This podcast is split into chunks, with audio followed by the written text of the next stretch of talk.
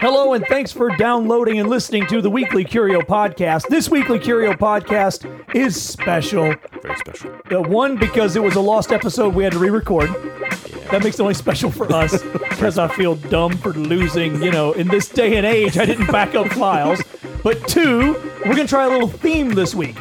So we have a theme of magic and thus doves and thus flying and thus, well, you'll kind of see, Yeah. but it's themed.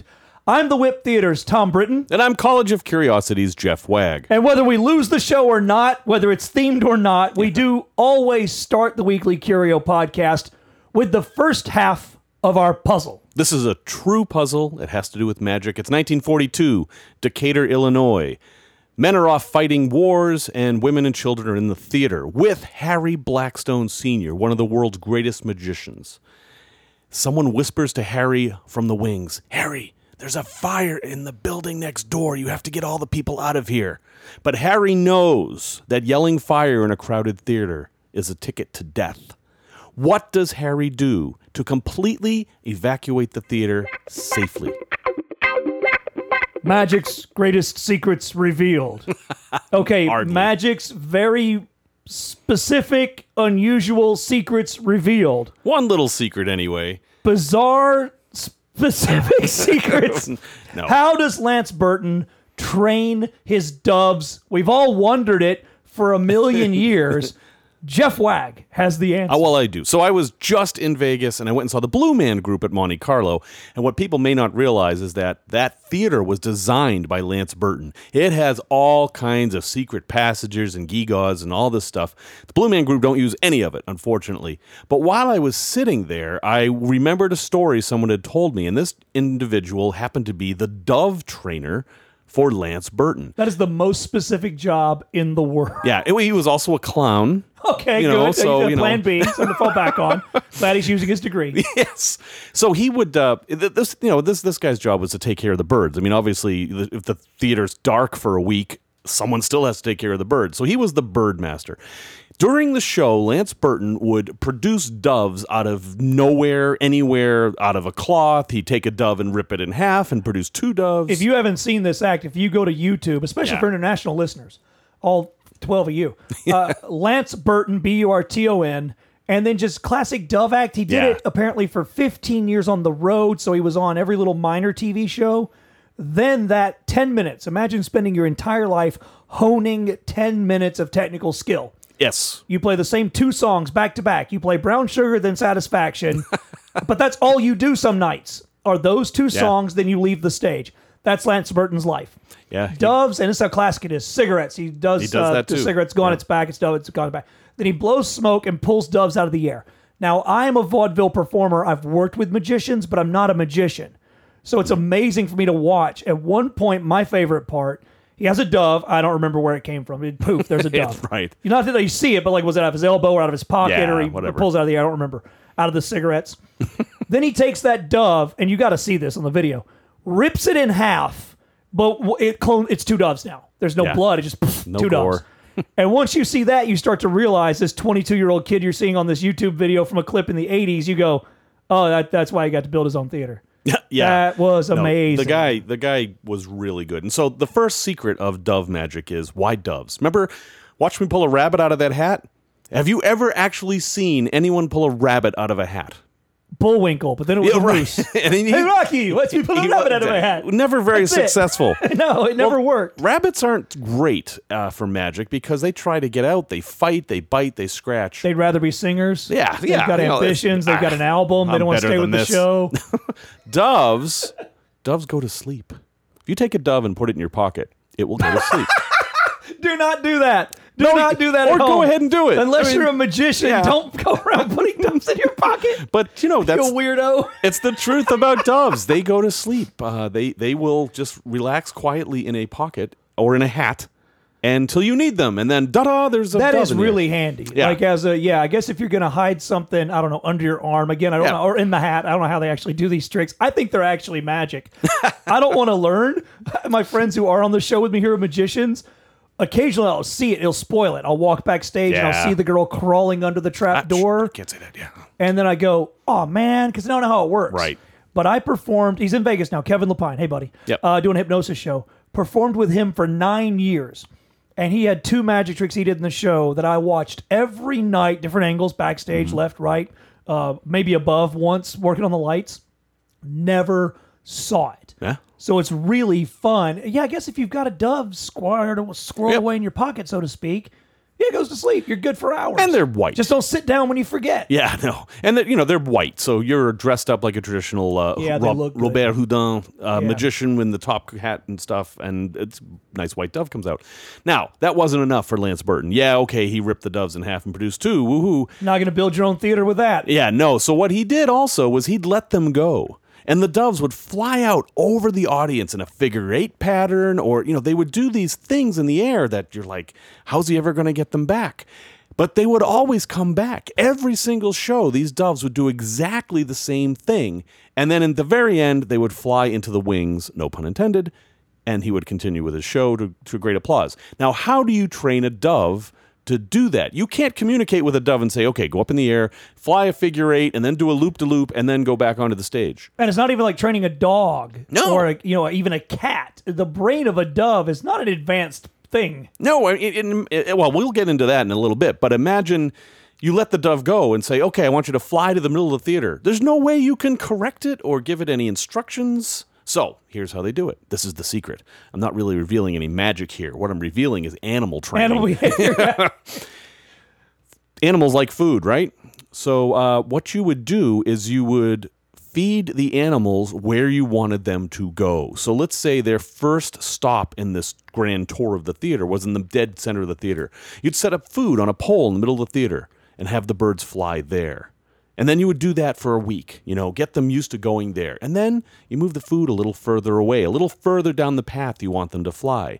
And you keep doing that. And it could take six weeks to do that. But once you have a group of doves trained to do that, when you introduce new doves, they will follow the rest. But they oh, because they flock. Duh. yeah. Yeah. So then you've got this this they almost train themselves. They're understudies. You need Right. one lead actor dove.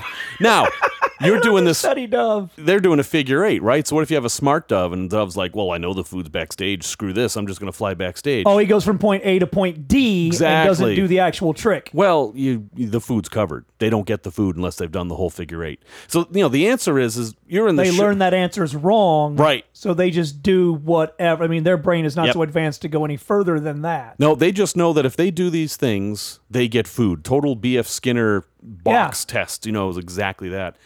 And what you don't see as the audience is that all day long these birds are training. You know, that theater's not sitting there empty. It's being used to train the performers, to train the birds, uh, all kinds of stuff. So, uh, it's still an amazing thing, uh, but it really isn't magic. It's uh, it's man's mastery over the animal world. Well, it's exactly what you do if you want to do good theater. I know as, as Yeah. a juggler, as a sideshow performer, I, I spend a lifetime, say, learning to eat fire, which is something I do in my show. But now I got to pick a costume. I got to put on makeup. Ah. I got to do lighting. I got to do my stage, my seating, the air conditioning. You can't have a place too warm. Shows are no Right. good. But I can't eat fire with the air conditioning kicking. It puts a variable in the fire. Or I could, but it, I would have to adjust my act. All of those have to be controlled.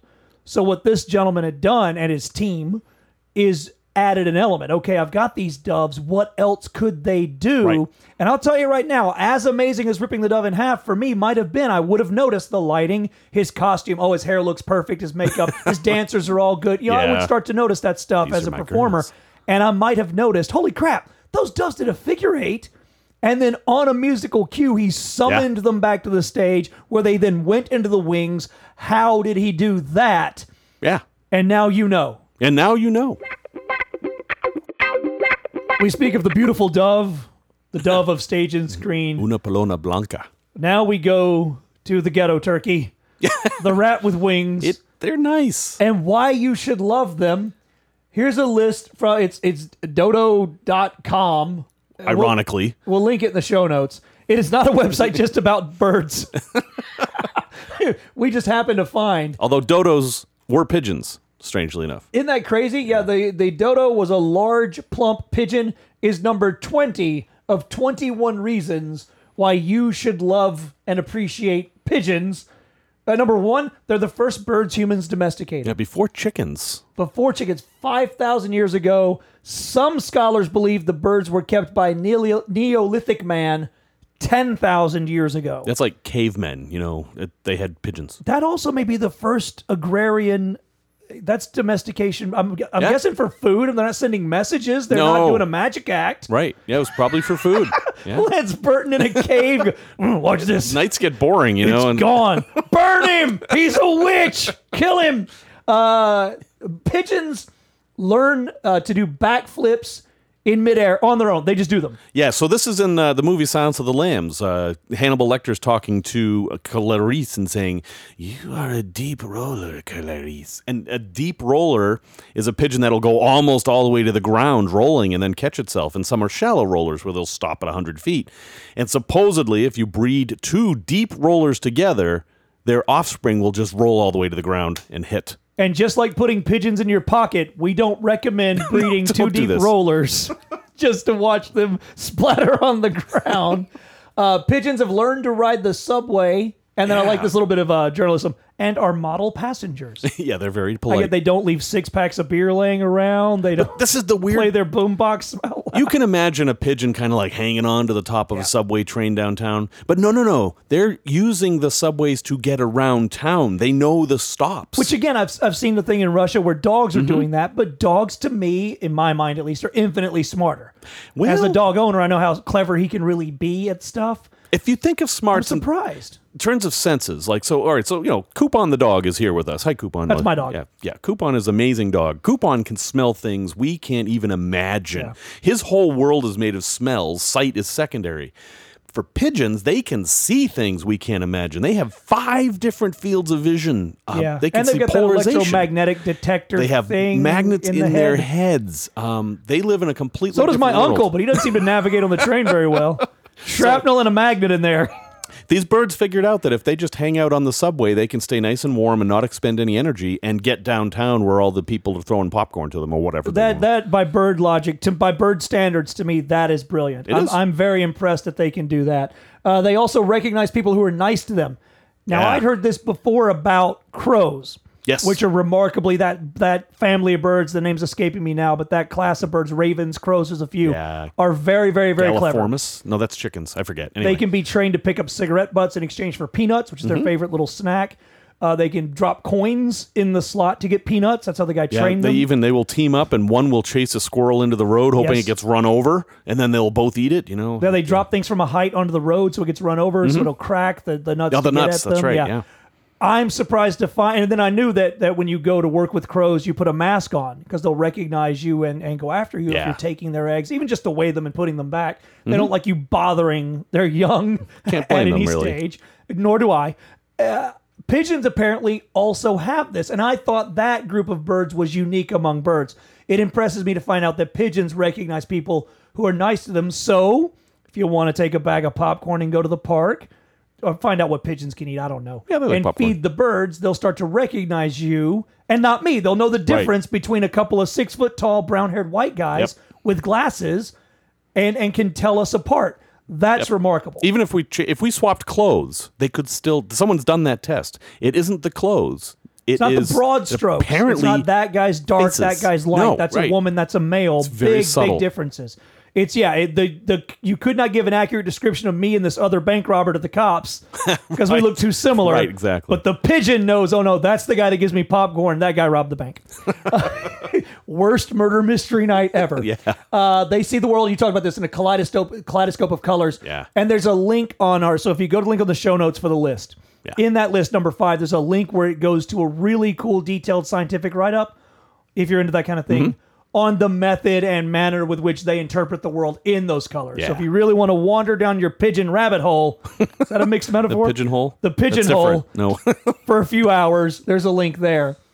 They're the only bird that can suck up water. Yeah, they can form their beak into a type of straw, which doesn't sound like a big deal, except they're the only ones who can do it. We only mention this in case you're at trivia night later tonight. Right. Which bird can suck water? Oh, you're gonna nail it. Your friends gonna be like, "Why?" You're like, "Weekly Curio, guys, get on that." Uh, they have been taught the alphabet. Let me say that again. Pigeons have been taught the alphabet. Yeah. Four year olds are struggling with it. Oh, they've seen Big Bird do the alphabet, of course. But Big Bird was a canary. He wasn't even a pigeon. so- Is that what he was? Yeah, he was a canary. That's Yeah. some horrible Honey I Shrunk the Kids accident. Yeah. So I learned two things right now. They have the alphabet and Big Bird's a canary. um, they can also do math. Now, okay, we need to dial that down. Number eight is they're also quite capable mathematicians. Well, let's dial that Yeah, sentence down a little bit. capable. They do calculus. I don't think. So. right. S- The uh, same math competence as non-human primates. So lower Okay. order, yeah. Maybe lower some order. addition. Yeah, yeah, Yeah. It- same way crows. If five hunters go into a blind and three walk out, they will wait, Mm-hmm. Wait for for, the other two. four or five. So Yeah. rudimentary counting, and then probably some weird logic. Yeah. I know with piranha they do a kind of mathematics as well. A large thing goes in the water, they won't bother it very often. Mm-hmm. Small thing, so even they know as a school where we can't take a person, but we could take a small goat. Yeah. Yep. So rudimentary, it's where behavior crosses over into are they really calculating? it. Yeah. It's uh, not- B.F. Skinner taught pigeons to play ping pong, yeah. which compared to what Lance Burton does is not as impressive now. but Should have put that one Similar first. idea, though. Yeah. Uh, one time in 1918, the final weeks of World War II, you're going to think your podcast just skipped. A group of 194 American soldiers were trapped behind enemy lines and were being fired upon by both advancing German troops as well as their allies who mistake them for enemy forces. That's mistook, by the way. They're in the crossfire. Their only hope of getting word out were several carrier pigeons. Two birds were shot down. A single pigeon named Cher Ami yeah. carried the message. And several times he survived back and forth delivering the life saving note. That pigeon, cher ami, was awarded the Croix de Guerre, which is delicious, for his valor Cross. and honor bestowed upon foreign troops by the French army. A pigeon saved 200 U.S. troops and was awarded a medal in Yes. World War. How cool is that? Now, a couple of things here. It was they sent a bunch of pigeons, but they all got shot down. The enemy knew that these pigeons were actually dangerous and would shoot Yes. them down. This pigeon had its leg shut off and had a broken wing or something, but it, it arrived just barely, and then it, it died soon after. Sorry, they leave that out of the story, but it's actually true. they also leave it was delicious. So how did a couple they- of details they leave out. The pigeons are excellent navigators. So what they would do is they would, you know, pigeons have a home. This is home. And if you take a pigeon away from home and let it go, it flies home. Now, if you think of this from a military standpoint, the pigeons get call headquarters home. The troops take them out and they can tie a little note to their legs and let them go, and they fly home with the note. And one of these pigeons did that, told the Allied forces to stop bombing their own troops. Damn it! And thus saved 194 And you see this repeated again in Harry Potter. It's not a pigeon, it's owls. Yeah, sure. Game of Thrones, it's a weird three-eyed ravens, raven. yeah, the It can never be pigeons. They aren't cool enough. No, Like, no, oh, no. Tie it to the leg of a dragon and send it north for three days. What? But what about the pigeon? Shut up! I'm trying to make a movie here. I'm Michael Bay. I need it to explode. Um, pigeons can be faster than the internet. They can carry a four gigabyte memory stick across a 60 mile course, which is more bandwidth than they had at the time. Yeah, and this was back when ADSL was just getting started. 2009.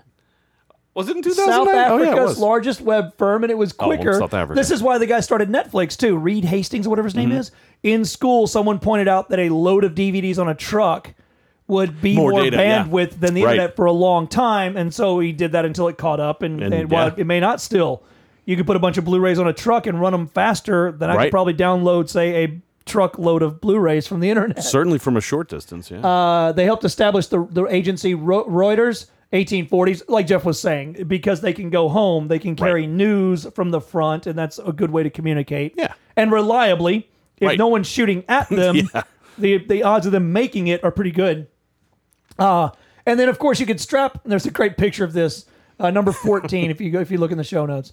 Uh, a specially developed bird mounted camera. This pigeon is wearing a jacket with a very small Spy this is not a modern. This is in 1907. a German pharmacist and very bored individual named Julius Neubronner developed this camera. Oh, God love these people. I love guys tinkering in their basement. you know what I'm going to make tonight, Helga? A camera for my bird.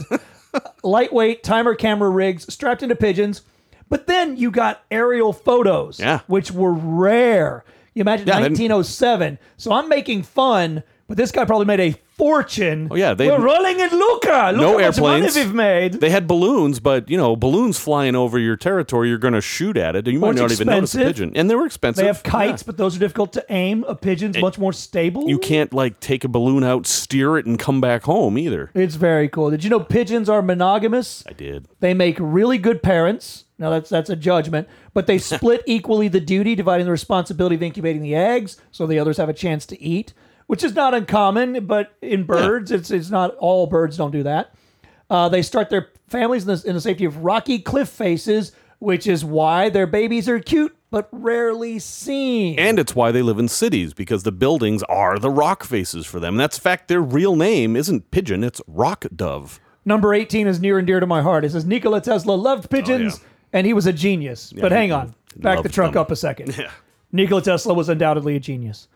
Nikola Tesla was also a huge weirdo. Loved. Loved, was Pigeons. in love with one pigeon. We're not talking love pigeons like Mike Tyson keeps pigeons, has his entire life. Mm-hmm. He loves pigeons. I generally love pigeons. Sure, I like all animals. Nikola Tesla was in love with a pigeon. Yeah. That's a psychological disorder.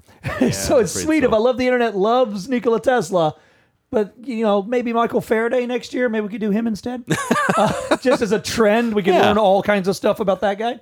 Uh, Marie Curie. We only know two things about her in general. Yeah. Maybe the internet could fall in love with her all over again. uh, Picasso admired pigeons and named his daughter after them, which is uh, kind of cool. Uh, Paloma, which is Spanish for pigeon. He didn't name his daughter pigeon. He named his daughter Paloma. But if you speak Spanish, yeah, it's pigeon. And uh, pigeons are everywhere. So if you want to Yeah. keep pigeons, if you got a rooftop, you live in the city. Like I said, Mike Tyson's done that as a hobby his entire life. Yep. Uh, pigeon coop up on top of a building, not the hardest thing you'll ever do. No. And they're fun little animals if you can deal with cleaning out a mess every now and then. Yeah, they make a mess. But but every animal does. and when you get tired of raising pigeons, you can eat them. From magic to doves, from doves to pigeons, from pigeons to frogs. Yeah, it's logical progression. Right. Well, flying frogs. Yeah. I should do finger quotes on flying, flying frogs. Yeah. Like I'm sarcastic. Oh, he's flying. It's a frog that has the ability to achieve gliding flight. Yeah, so the, the definition of that is imagine you're in a tree, right? And you drop a rock, it goes straight down. So that is 90 degrees. All right, now imagine you throw a rock so fast it actually just goes straight through the air. That's zero degrees. So in between there, you got 45 degrees. If you're a frog, say, and you want to glide, you have to be less than 45 degrees when you fall. And that's what these guys can do. They can jump and you would, if you saw it, you'd say they were flying, but they're actually gliding, and they can go at like 20 degrees and go for hundreds and hundreds and hundreds of yards in the air. And there are different landing. frogs. So if you go Yeah. greater than 45, so if you don't quite glide, you're called parachuting. Right, Which is what we call falling with style. That's exactly what it is. you're it not is, yeah. flying. if you go less than 45, now you're gliding. Yeah. And you can see how evolution would cue this in. Oh, sure. You know, monkey climbs the tree, frog jumps out of the tree, frog splats on the ground, frog's okay. Yeah. Monkey can't pull that off. Right. No. or mon- person or bear or you insert monkey for whatever. Then uh, monkey either gets good at bouncing or uh, monkey has a friend down below, which monkey would pull off. Well, they I don't could know if do, Snake yeah. would figure that out, but monkey would pull that off pretty quick. Yeah. So would bear. All right, now frog needs to jump further, and parachuting becomes the thing. Right. But now bear just opens its mouth and waits for the treat to drop in. Mm-hmm. it looks like Sandy Koufax under a high fly ball to center field, waiting to catch that sucker, calling his shot. So fro- it's an, it's an arms race. That's evolution. Right. And so then- frog has to up its game. Frog can like steer a little bit as it falls, and then the ones who can steer more reproduce more, and then suddenly these things are steering all over the place. They'll do fly rings around the trees or whatever. And now monkey and bear have to get a slingshot. Yeah. And that's where we are now. There's 3,000 different species of flying frogs. So if you're imagining a frog that looks like Batman, stop. That's not what we're talking about. Imagine a Wait, frog. continue. That would be awesome. but it frog. not what we're talking about. No, yeah. And then, oh, man. No, these these guys, um, so you know frogs have webbed feet. I mean, I think most people know that. They usually Spoiler alert. They usually don't have webbed front feet, but these guys do. They have giant. Imagine duck. Make it. Imagine a frog with four duck feet, because Yeah. that's what these guys look like. And each one of those duck feet is a little wing. And so when they jump, they spread them way out. And I'm doing that with my fingers. You can tell because I'm on the radio. and uh, and then yeah, they just will like raise one arm or lower one arm, just fly to glide with style. And yeah, they're amazing. I actually have one now that I found in Bahaba, Maine, and uh, it's this crazy, freaky looking thing. But yeah, so frogs can fly. We live in a world with flying frogs. What's weird though is during my evolutionary story, right? The frog goes from dropping to parachuting to gliding to gliding really well. Yeah. But the monkeys never figured out how to fly. Nope. Well, and that's what this world needs. Well, we need flying monkeys. some would some Wizard of Oz fans might disagree with that. I would just well, okay. We need kindly. We have to dress them up like bellhops. we need kindly flying monkeys that eat flying frogs. Just for the Nova documentaries on that. Oh, it'd be such a good soundtrack. Now we do have flying dragons. Also, I, I was able to pick up a flying dragon as well. So these things are a little weird too. If you imagine a, imagine a lizard, you've all seen a lizard. Now imagine that lizard has amazing rib bones, and these rib bones actually stretch the skin out on the sides. We need a sound effect. and then those Holy by Jeff Wagg. those stretched ribs become wings. And these guys do the same thing. They jump and they manipulate their rib bones to actually fly a little bit. But I think the frogs fly better. Once again, we thank you very kindly for downloading and listening to the Weekly Curio podcast. Again, we beg you to tell a friend, tell an enemy. If you didn't like the show, Yeah. particularly, tell your enemies. Uh, until next week, uh, I am the WIP Theater's Thom Britton. And I'm College of Curiosity's Jeff Wagg. And the answer to this week's puzzle Blackstone hears the news, takes a pause, looks at his audience, and says, Ladies and gentlemen, my next act is so large and so amazing that it cannot be held within the confines of a mere theater. I need you all to row by row, very orderly, exit to the outside of the building where this amazing illusion will be revealed to all. And he personally led them all out, row by row, until they were all outside and could see that the building next door was on fire and that he had just potentially saved all their lives. One of the greatest acts ever performed by a performer. Ta da!